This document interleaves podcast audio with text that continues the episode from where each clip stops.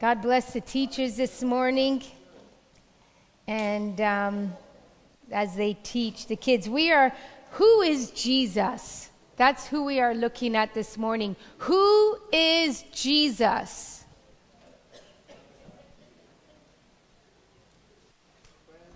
I hope that while you are considering that thought, um, already scriptures are popping into your head and uh, you are considering who Jesus is.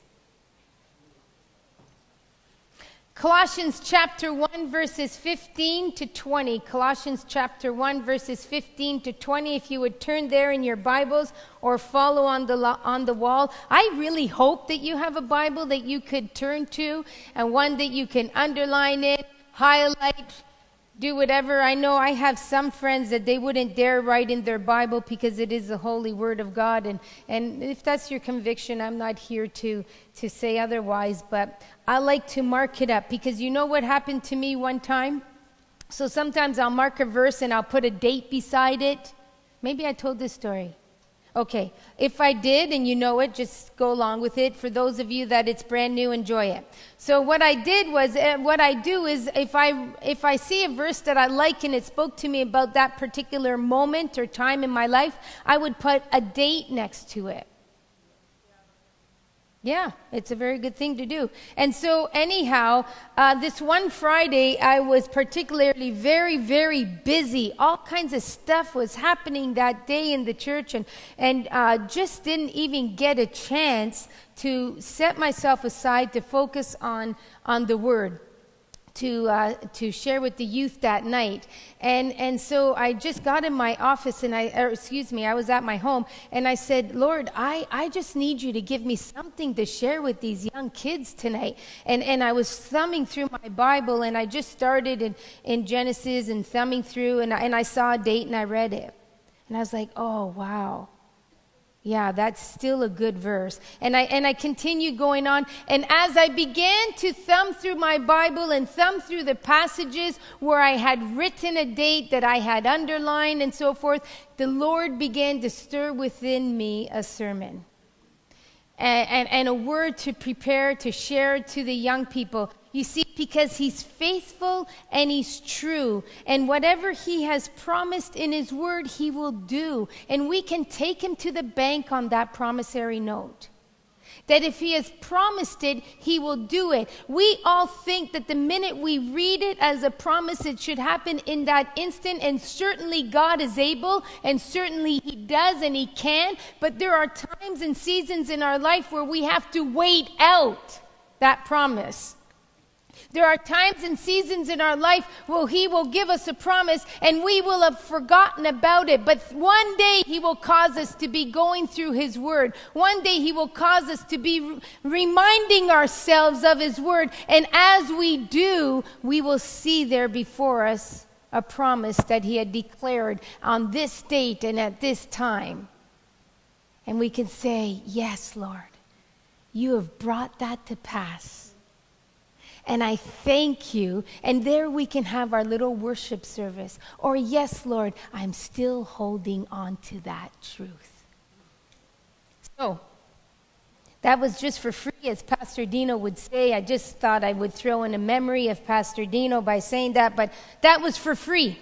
Put it in your pocket, keep it as a, as a word of encouragement. It's okay to write in your Bible.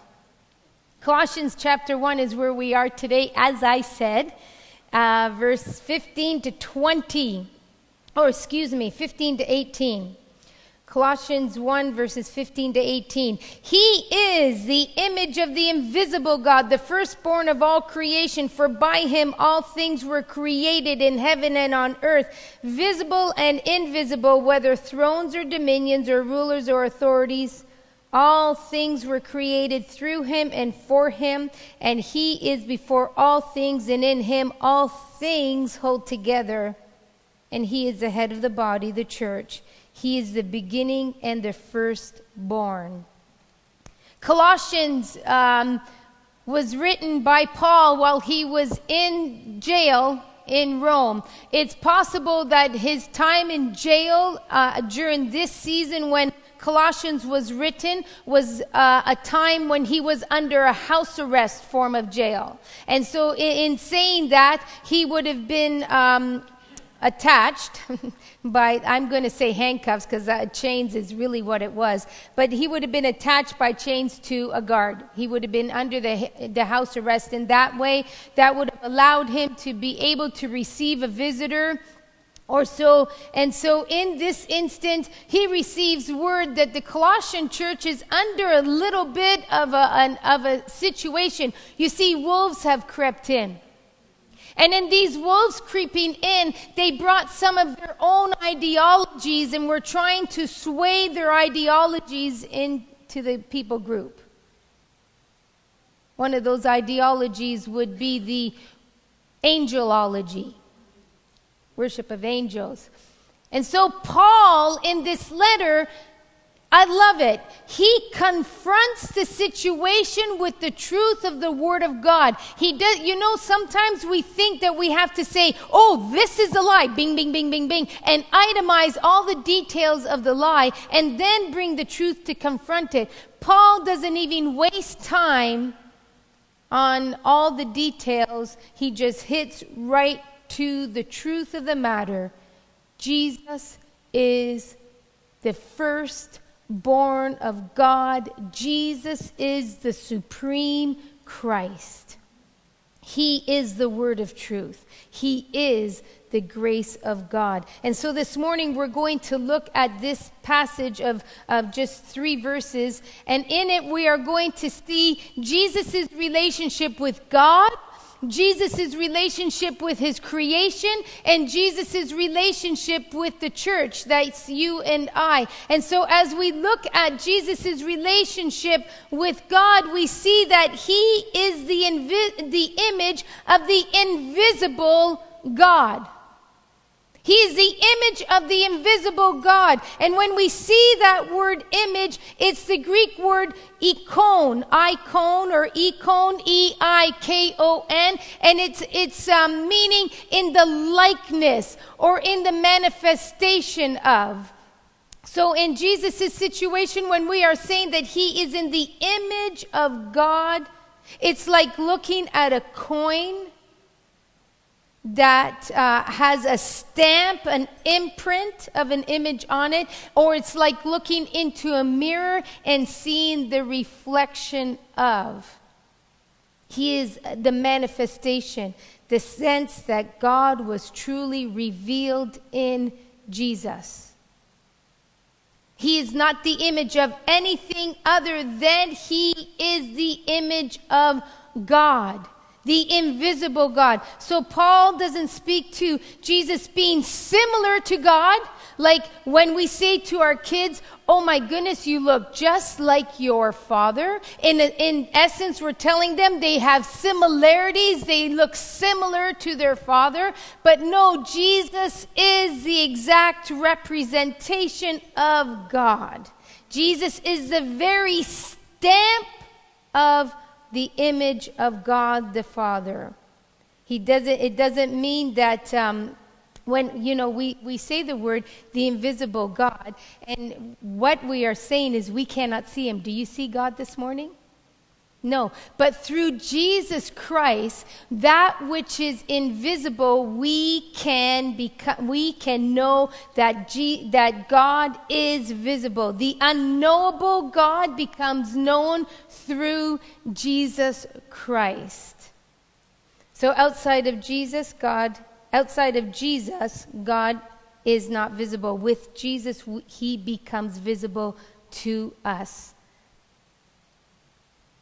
That is why in Romans chapter 1, it says that uh, Romans chapter 1, verses 19 to 21 separation for what can be known about God is plain to them because God has shown it to them. For his invisible attributes, namely his eternal power and divine nature, have been clearly perceived ever since the creation of the world in the things that have been made, so they are without excuse. We can look to the things that have been created and know that there is a God. We can look to what Jesus was as the representation in the scriptures and know that there was and that there is a God. Psalm, what, Psalm 14 says this The fool says in his heart, There is no God. They are corrupt, they do abominable de- deeds. There is none who does good. The Lord looks down from heaven on the children of men to see if there are any who understand who seek after God. The fool will say there is no God, but all you have to do is look around, look outside, see the trees, see the sky, and you will know that there is a God. All you have to do is look at the person next to you and know that there is a God. Looking at the intricate details of how they have been finely knit together, you will know that there is a God.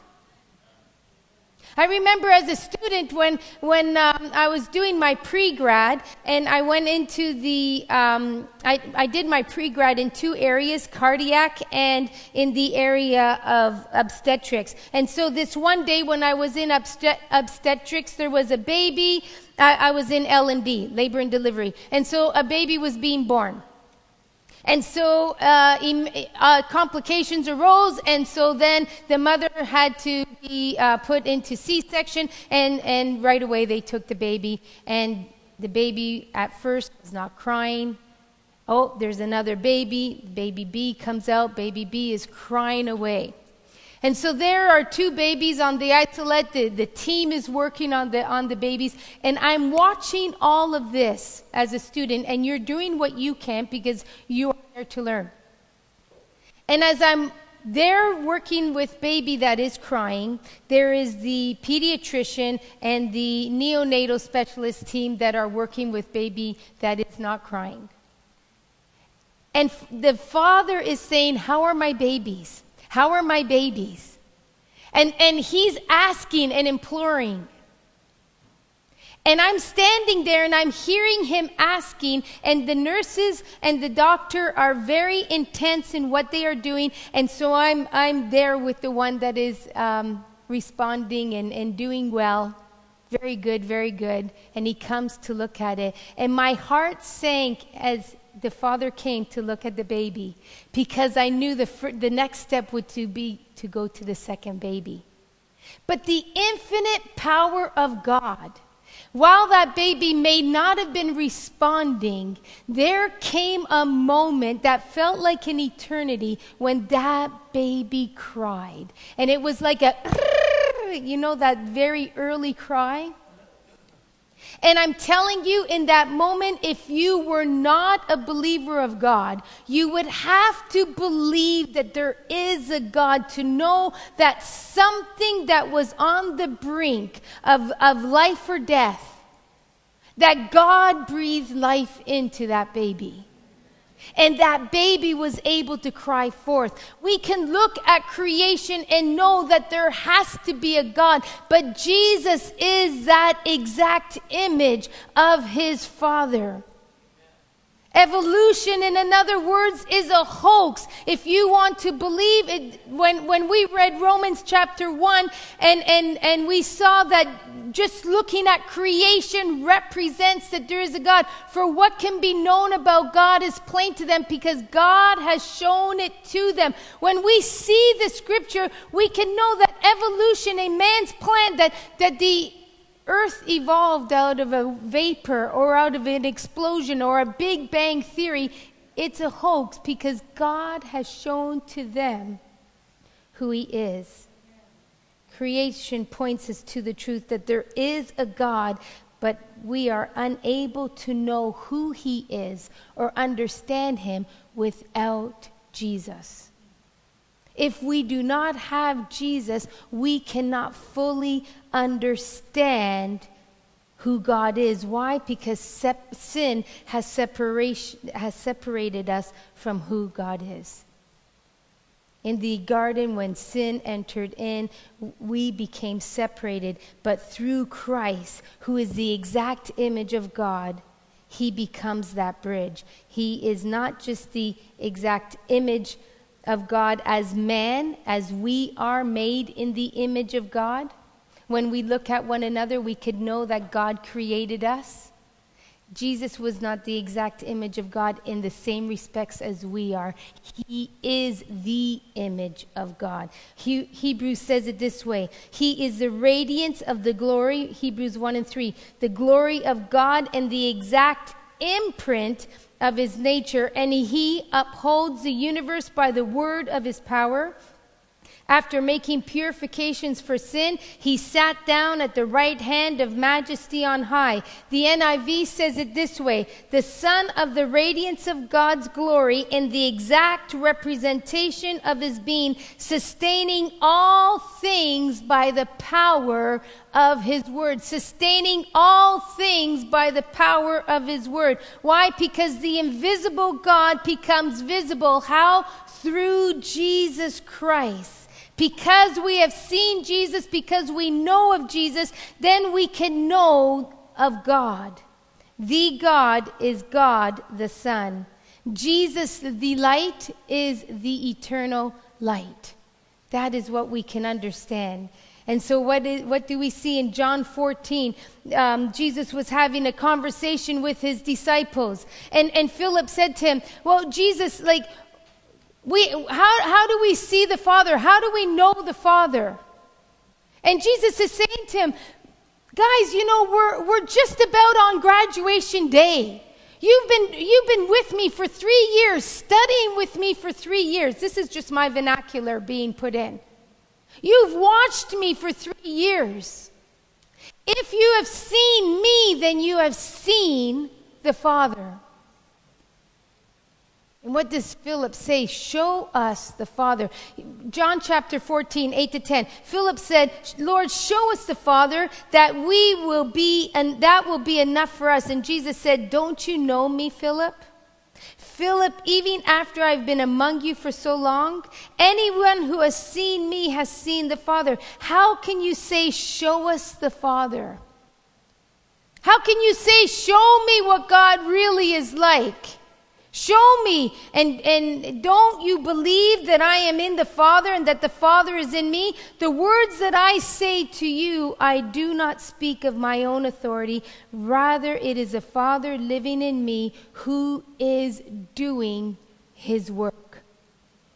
All that you've seen me do, Philip, all that you have witnessed, all that you have heard me say, it is the Father who is doing it. I speak nothing of my own accord, Jesus said, only that which the Father has had me to say. I do nothing. He, there isn't a step or an action or word that Jesus does not do that the Father has not guided him to do. Man is in pursuit of truth, but we're not going to find truth until we have found Jesus. How many have found themselves in a place, God, if you're really out there? People have been in the deepest of pits. Some have been in the, in the brink of death. God, if you are really out there, show yourself to me. How many Muslims have come to Christ today because they have had a revelation of Jesus, a visitation of Jesus? Why? Because Jesus is the exact image of the invisible God. And so he comes and he reveals himself. And so people have called out, God, if you are really out there. But the answer to finding the truth of God is through his son, Jesus Christ. If you are not looking to his son, Jesus Christ, according to what Jesus said to Philip, if you have seen me, you have seen the Father. If you are looking for Jesus, if you have looked into Jesus, then you will see the Father. John 1, verse 18 says, No one has ever seen God, the only God, who is at the Father's side, he has made him known. Did you get that? No one has seen God, the only God, who is at the Father's side and has made him known. Who is at the Father's side? Jesus. And so Jesus is the one who makes God known to you and I. We cannot see the God the Father but by seeing Jesus. He is invisible and unknown and, and unknowable, but praise God through Jesus he becomes visible and knowable. We can know him because we see him through Jesus. So Paul shows us his, the relationship with Jesus with and God is through being the exact image of Jesus. But then Paul went on in verses 15 and 7 through 17 and he begins to show us the relationship of Christ through creation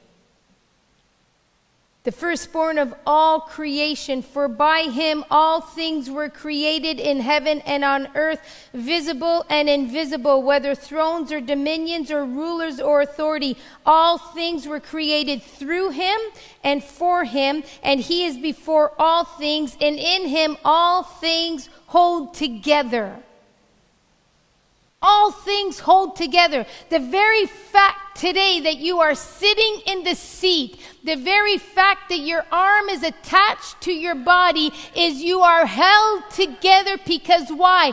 Jesus Christ, in Him all things hold together. If there were not Jesus, the exact image, the exact representation of God, there would be no holding together.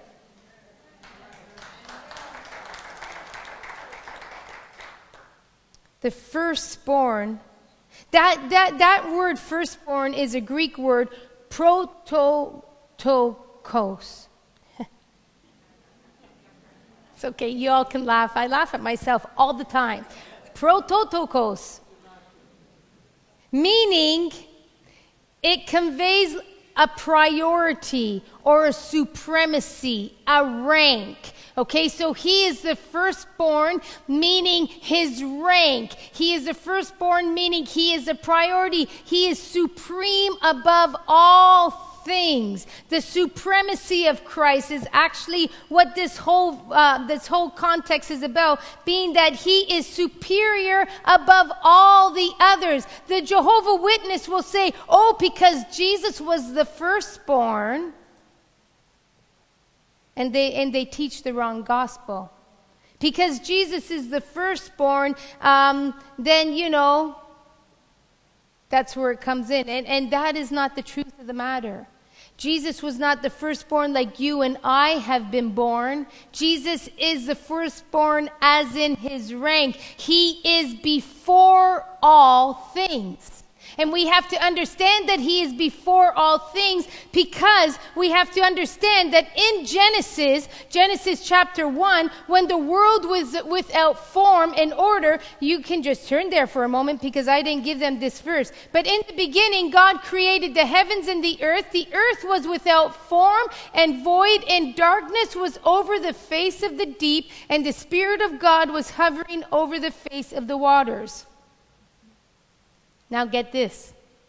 And God said, and God said, in order for God to say, that said is the word. That word is, go to John chapter 1. John chapter 1 says, In the beginning was the Word, and the Word was with God, and the Word was God. Now you go back to Genesis chapter 1, and you see that God said, that God said is the Word. Because Jesus was in the beginning before the beginning began to begin. And so that is why he is the firstborn. Because he was there before anything was created, before anything was made that was made, according to John. And so here, this invisible God becomes visible to us. Why? Because we get to see God through Jesus, who was the firstborn, who was there before the beginning began to begin, and was the one who declared beginning to begin. He said, He said,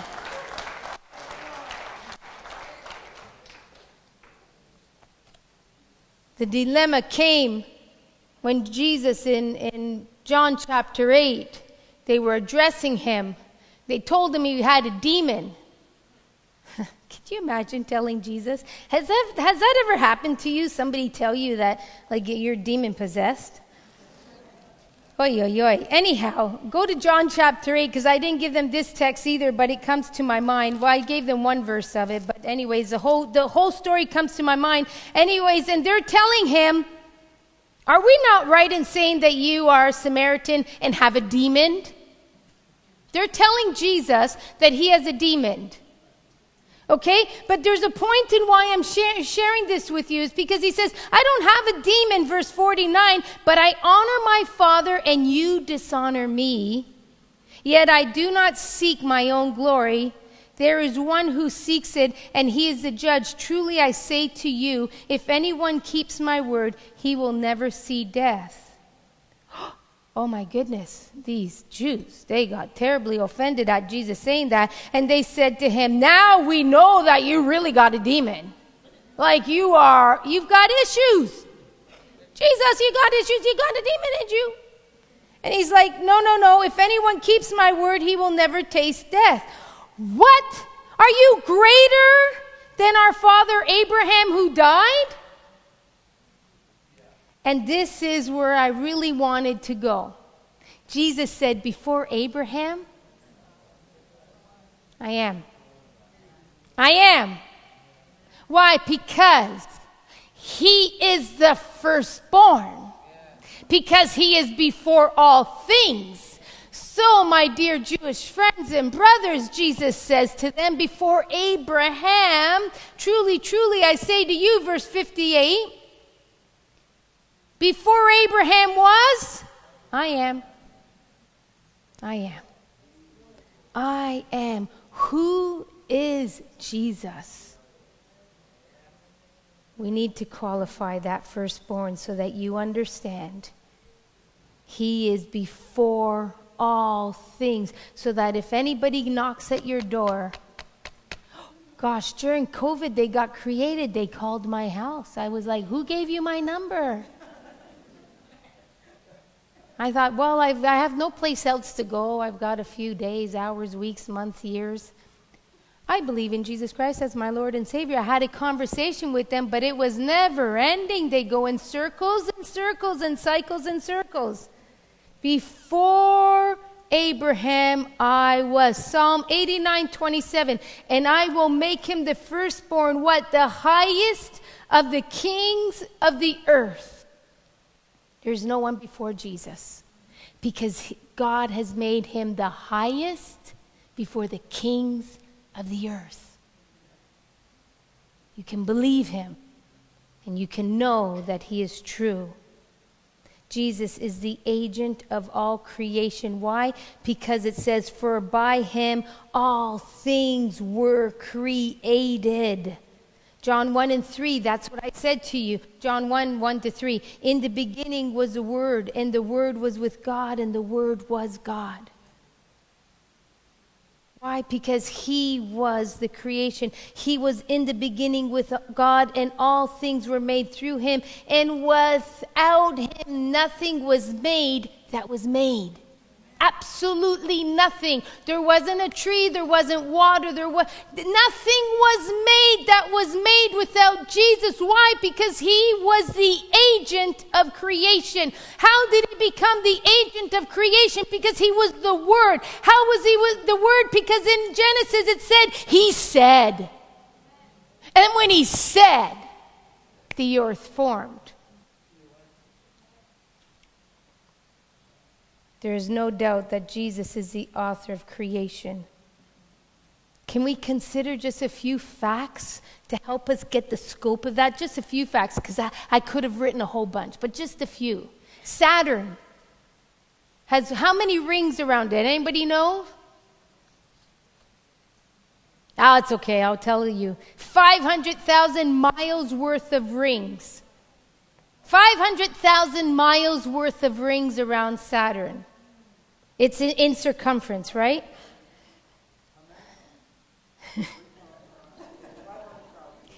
he made Saturn's rings 500 miles in circumference.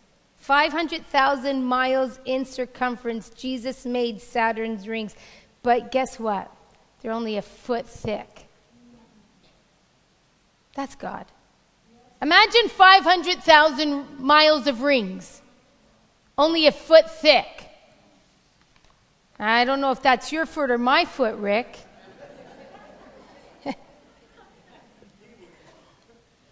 the earth travels around the sun eight times in the moment that it takes to fire a gun. Bam, you're dead. It already around eh, eight times. I can't even comprehend that. That's God.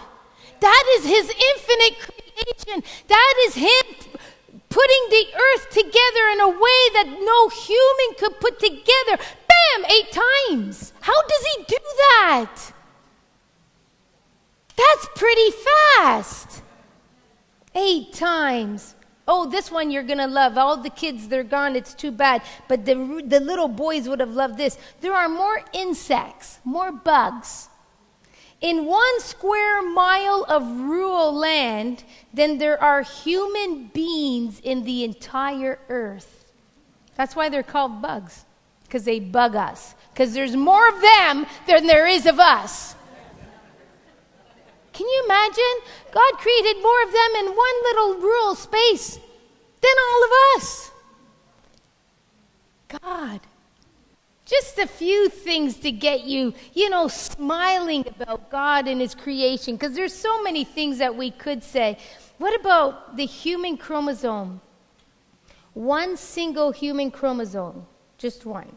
Just one of your chromosomes, Gloria, just one contains 20 billion bits of information. Gloria, just one of your chromosomes contains how many bits of information? 20 billion. Now, if I were to write all that down, Gloria, all that information about you, and that's only one, that's only one chromosome. Do you know how many novels there would be about Gloria's one chromosome? Humor me. 4,000.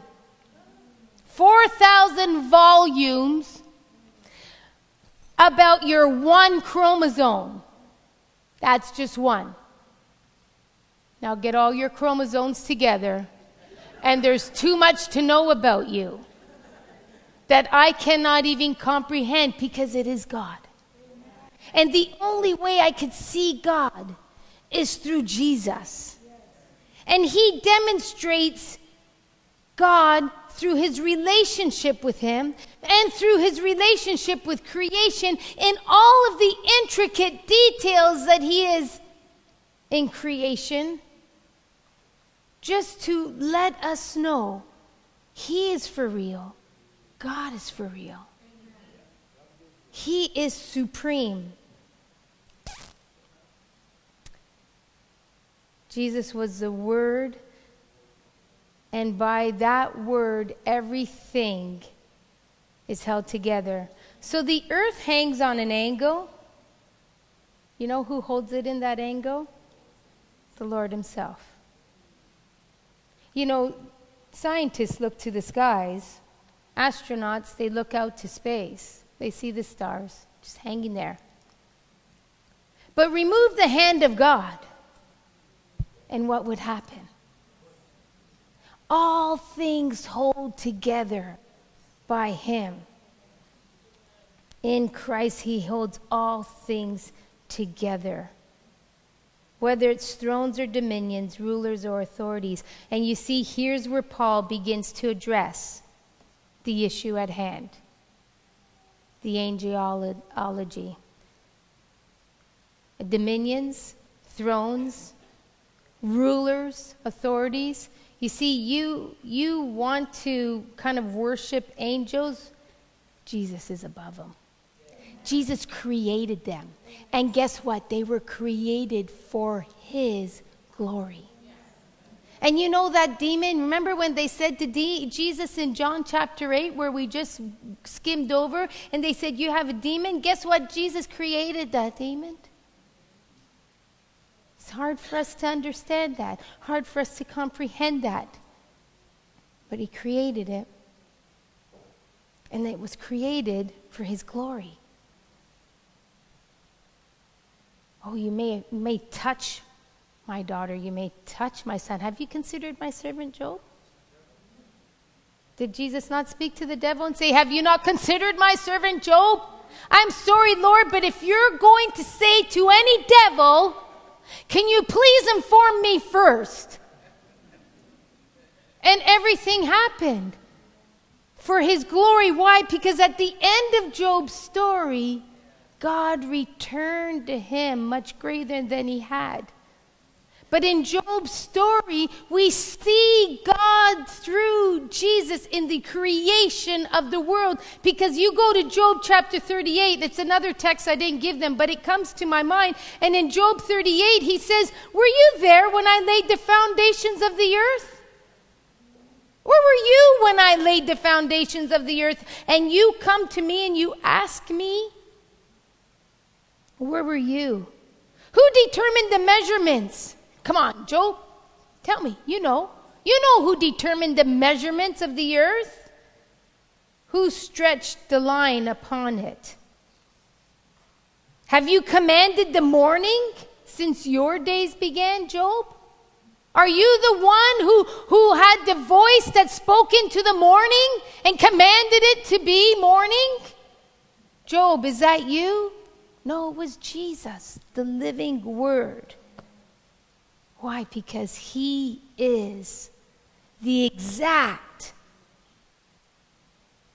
visible God, the exact image of this God that we cannot see. One more question, Robe, uh, Job. Robe. Robe. Can you lift up your voice to the clouds that a flood of waters may cover you? Imagine God has that authority. Jesus, the living word, has the authority to speak to the clouds rain. Hold up the rain. Send forth your rain. He is the exact image of God the Father. So without him, nothing was made that was made. Why? Because all things were created through him and for him. The third thing that he demonstrates to us is his relationship with the church, and that's you and I. His relationship with the church. And in his relationship with the church, it says that he is the head of the body, the church. He is the beginning, the firstborn from the dead, that in everything he might be preeminent. What does preeminent mean? Why does Paul even have to use these big words? You got to get a dictionary and put it beside your Bible just so that you could read it. That he's before everything. That he's before everything. Would you go to Ephesians chapter 1? I'm sorry, media team. Please forgive me because I've thrown in a few extras, but you know, I can't tell God not to tell, give it to me. Go to Ephesians chapter 1. And it says in verses 22 to 23, and he put all things under his feet and gave him as head over all things to what? The church, which is what? His body, the fullness of him who fills all in all. It is him who fills us. It is, we are the representation of the body, and he is the head of the church. According to this passage of verse 18, he is the head of the body, the church. Paul is bringing in a little bit of biology, and he is saying, Look, just like your head dictates to your body what it must do. I am the one who governs my church. I am the one who leads my church. I am the one who gives instruction to my church. Your head will say to your leg, lift, walk, lift, walk, lift, walk. You didn't even know but while you're walking, your head's been giving those instructions the whole time. While I'm talking, my hand is moving, and my head has been telling my hand to move, but it's been telling my mouth to speak, and it's been telling my feet to walk, and all that in one, one, one little breath. Because that's the way God created me through Jesus. And Jesus is the head of the church, and so he brings that relationship of the head and the body in so that we can understand. That's right, it's complicated. That's right, I don't always get it. I don't get how my brain can tell my hand to do one thing, my foot to do another thing, while my heart and my organs are also doing other things, all receiving commands from the same center. And Paul is letting us know you might not get it, you might not comprehend it, but Jesus is the head of the church and you are his body, and he fills all in all. He is our only source. In other words, if he is the head of the body, then I go to the head for my instructions of what to do. That's not to say we can't go to one another and, and speak to one another, but it's that we go to our head, Jesus, first. You have a problem this morning? You sang the songs, and some of them ministered to your heart. And as you were singing and it was ministering to your heart, you remembered, and there, Lord, I give it to you. I give it to you. You remembered that burden. You remembered that care. You remembered that concern. Why? Because we go first to the head. I depend on my brain. Sometimes I, I well, I don't fulfill what my brain. Sometimes I, my brain and my mouth they don't coordinate very well. That's a me problem. That's not a Jesus problem. Okay. but we go to the head first to get that instruction to lead us, to guide us, to be the answer, to be the source. Why? Because He is our El Shaddai. He is the one that is the only sufficient one to lead us, to guide us, to be our answer, to be our provision. All sufficiency is in Christ Jesus all sufficiency. You need wisdom. If any of you lack wisdom, let him ask of God. You need healing? Well, we go to Jehovah Rophe. You, you, you need direction? The Lord will lead you and guide you in the way that you should go. I've said this before. Why? Because He is our all sufficient one. Whatever you need when you go to the bank of God. And I'm not just talking about money. I'm talking about the sufficiency that He is everything that we need. It is found in Him. Somebody can go to the bank in the worldly sense and find insufficient funds, but when you go to God, He is El Shaddai, the all sufficient one. He does not leave you short. So he is sovereign over the church, and we look to no one else. Why? Because First John, chapter 1 verses 4 and 5 says, "In him was life, and life was the light of men, and the light what shines in the darkness, and the darkness has not overcome it." The darkness cannot overcome the light of God. Why? Because remember, he was that prototokos. He was that firstborn. he was that firstborn. 1 Corinthians 15 20 says that But in fact, Christ has been raised from the dead, the first fruits of those who have fallen asleep. Why is that necessary for us to remember? Because if he was the firstborn from the dead, then we know that if he was the firstborn from the dead, that the promise for us is that there is a resurrection, there is an eternal life after this. So he is the firstborn that sets everything into order. He is the firstborn that when you look at your hands and you see all the details of your hands and you, and you think of your mind and you look at all the lines of your hands and every detail and then you look out the window and you see the birds and all of the details of their feather and the trees and who told the, the, the, the flowers when to blossom? Who told the birds? Where to find their food.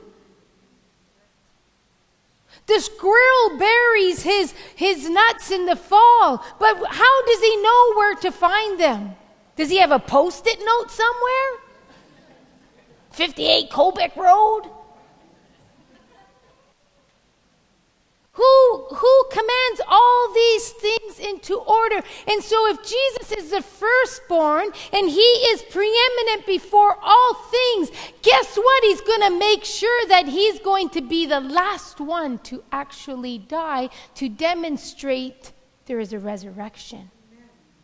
He is the first to be resurrected from the dead that allows us to know that in believing in Jesus Christ, who is Jesus, He is supreme above all things, and that in believing in Him, I know that I will have eternal life, that I will too raise from the dead. Therefore, God has ex- highly exalted him, Philippians 2 and 9, and bestowed on him a name that is above every name there's nowhere else where you will get this promise of knowledge. There is no God that is before all things. There is no God that right now is holding your life together and yet you feel a mess. And He's holding you together. Because remove Him from the scene, what would you look like? Remove him from the picture, then what would the mess really be? He is before all things. And so we don't look to, G- to, the, to people, we look to Jesus, the first in the universe order, the agent of creation, the sustainer of creation, the head of the church, the first one to rise from the dead. He is preeminent, and we need to know who is Jesus? He is supreme. Who is Jesus? He is pre- preeminent. Who is Jesus? The first one to rise from the dead. Who is Jesus? The first one to give life. Who is Jesus? The one who gave creation its, its time. Who is Jesus? The one who commanded the oceans this far and no further. Who is Jesus? The one who formulated that 500,000 rings around Saturn, yet ca- uh, compartmentalized them into one foot. Who is Jesus? The one who has wrote, written over 4,000 volumes of information out of one chromosome cell that speaks of who I am. Who is Jesus? Oh, there's so much more that says who he is. Paul concludes that which was from the beginning, which we have heard which we have seen, 1 John 1 and 1, with our eyes, which we have looked upon, and our hands have handled of the word of life. The word of life. That's what Jesus is. The word of life. That should be a capital W, giving the emphasis on who is the word Jesus. Jesus. He spoke the word. He spoke the word. Where are you this morning? Where are you this morning? What are you needing this morning? You're not finding the answer from your friends. You're not finding the answer from your job You thought your job would be the fulfillment. You're not finding the answer in the psychologist. You're not finding the answer from the doctor. The medication hasn't given you the answer. There's only one answer, and his name is Jesus. His name is Jesus, and he wants to display who he is to you every single day, every single minute. The very fact that you are breathing is Jesus displaying to you that He is life and life eternal. The very fact that you are alive is Jesus displaying to you that He is alive.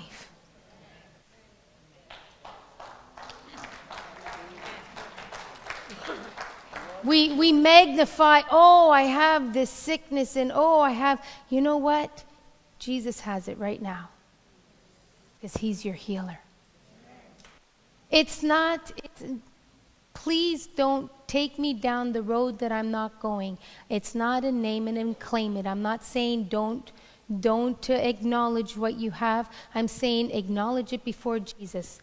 Lord, this is what they said is the diagnosis. And so I give it to you. Because your word said your word, who created word, your word, that which was the very first word spoken, says, I am the Lord that healeth thee.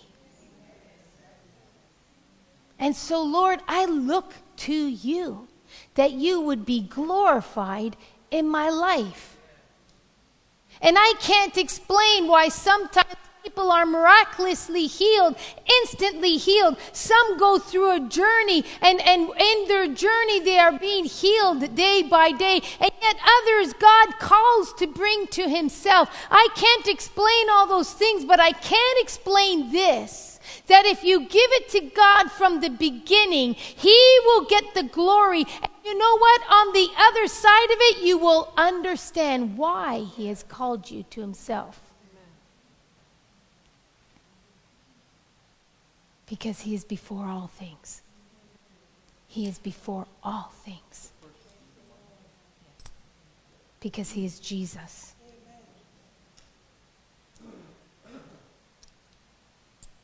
What do you need to have proof that He's alive today?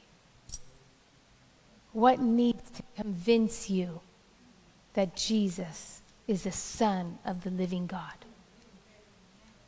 What needs to transpire within your mind to cause you to take that stance? Jesus, I believe in you. Jesus, I belong to you. You see, if you could grasp this morning these three scriptures, and you could take them as ownership of your own, then you know what? You will know that all things you, pertaining to you, all things pertaining to you are held together in Him. Every relationship, every broken relationship, everything pertaining to you is held together by Him because He is the supreme, preeminent Christ. Amen? Amen? I want to ask you this morning. Revelation says this. Chapter 1, verses 5, 6, and 8 and from Jesus Christ, the faithful witness, the firstborn of the dead, and the ruler of the kings on earth, to him who loves us and has freed us from our sins by his blood, and has made us a kingdom of priests to God, to him be glory and dominion forever and ever. Why? Because he said, I am the Alpha and the Omega says the Lord, who is and who was and who is to come, the Almighty.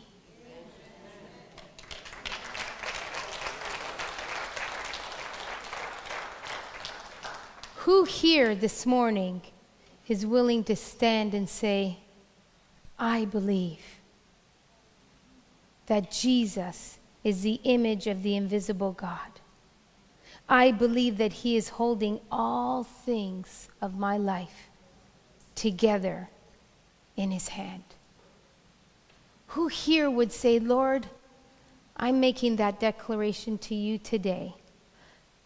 I'm going to lift up my Bible, but my Bible is a representation that every care, every concern, mentally, physically, financially, emotionally, spiritually, everything that I need you to lay hold of, God, I'm lifting it up to you because your word is truth. And your word says you hold it all together. And so I give it all to you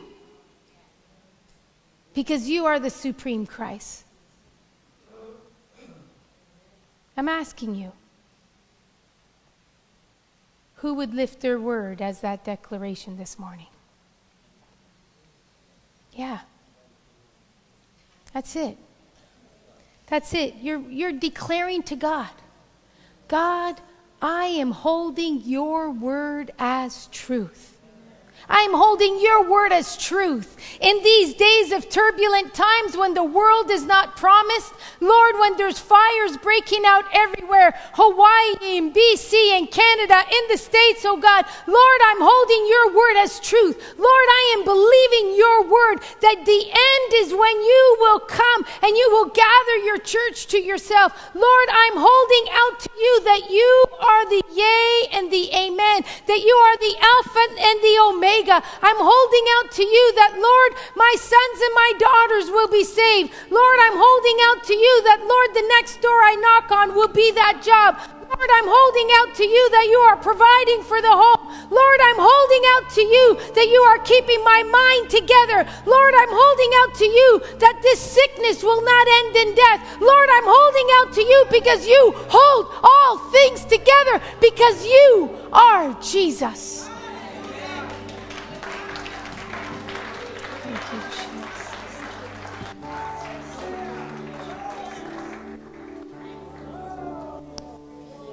I'm going to ask you this morning to take a stand to the altar. You know, when we were at the funeral on um, Thursday, I would say about 80% of them were not believers, as in born again. And um, one of the songs chosen was Oh Come to the Altar. And so I felt within my heart because I asked the Wednesday night group to pray for us. That the word of God would go forth to this family because I knew of the needs and I knew of the prayer of the dying mother that her sons would come to Christ. And so after Josh and his aunts had sung some songs and, and led us, I felt to invite them to make an altar before the Lord. That they would acknowledge him as the living God. Because none of us are promised tomorrow. None of us. Doesn't matter how young you are, none of us are promised tomorrow. And I want to invite you to make that same altar today.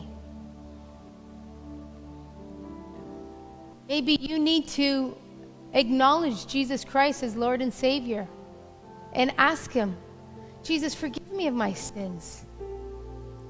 Never mind what the sins might be. I'm not here to label any kind of sins. But you know in your heart what you need to give to God and surrender to Him. Maybe today there are those here that need to believe in Jesus Christ as their Lord and Savior, that they may have that life eternal in Him that they may have him as the head of their body, their chief counselor, their chief administrator. Maybe you are already born again and serving Jesus as your Lord and Savior, but you know what? you need to just come to the altar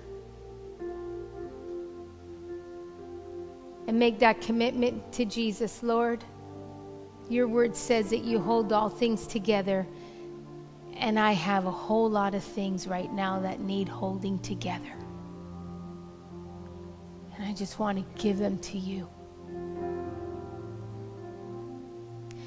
The board members that are here and, and some of those that are altar workers that are here will, will come and will pray for you.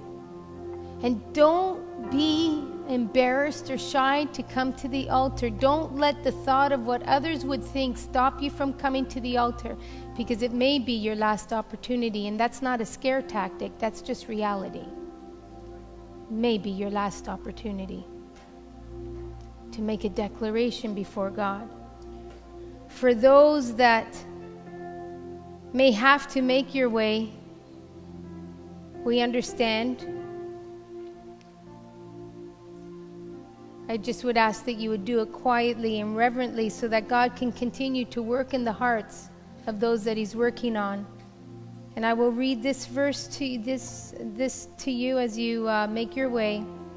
And so, from the very day we heard, we have not ceased to pray for you, asking that you may be filled with the knowledge of His will in all spiritual wisdom and understanding, so as to walk in the manner worthy of the Lord, fully pleasing Him bearing fruit in every good work, and increasing in the knowledge of God. May you be strengthened today with all power, according to his glorious might, for all endurance and patience with joy, giving thanks to God the Father who has qualified you to share in the inheritance of the saints. If you must go, we bless you with that passage of Scripture. But for those that remain, fill the altar and surrender it all to God. Amen.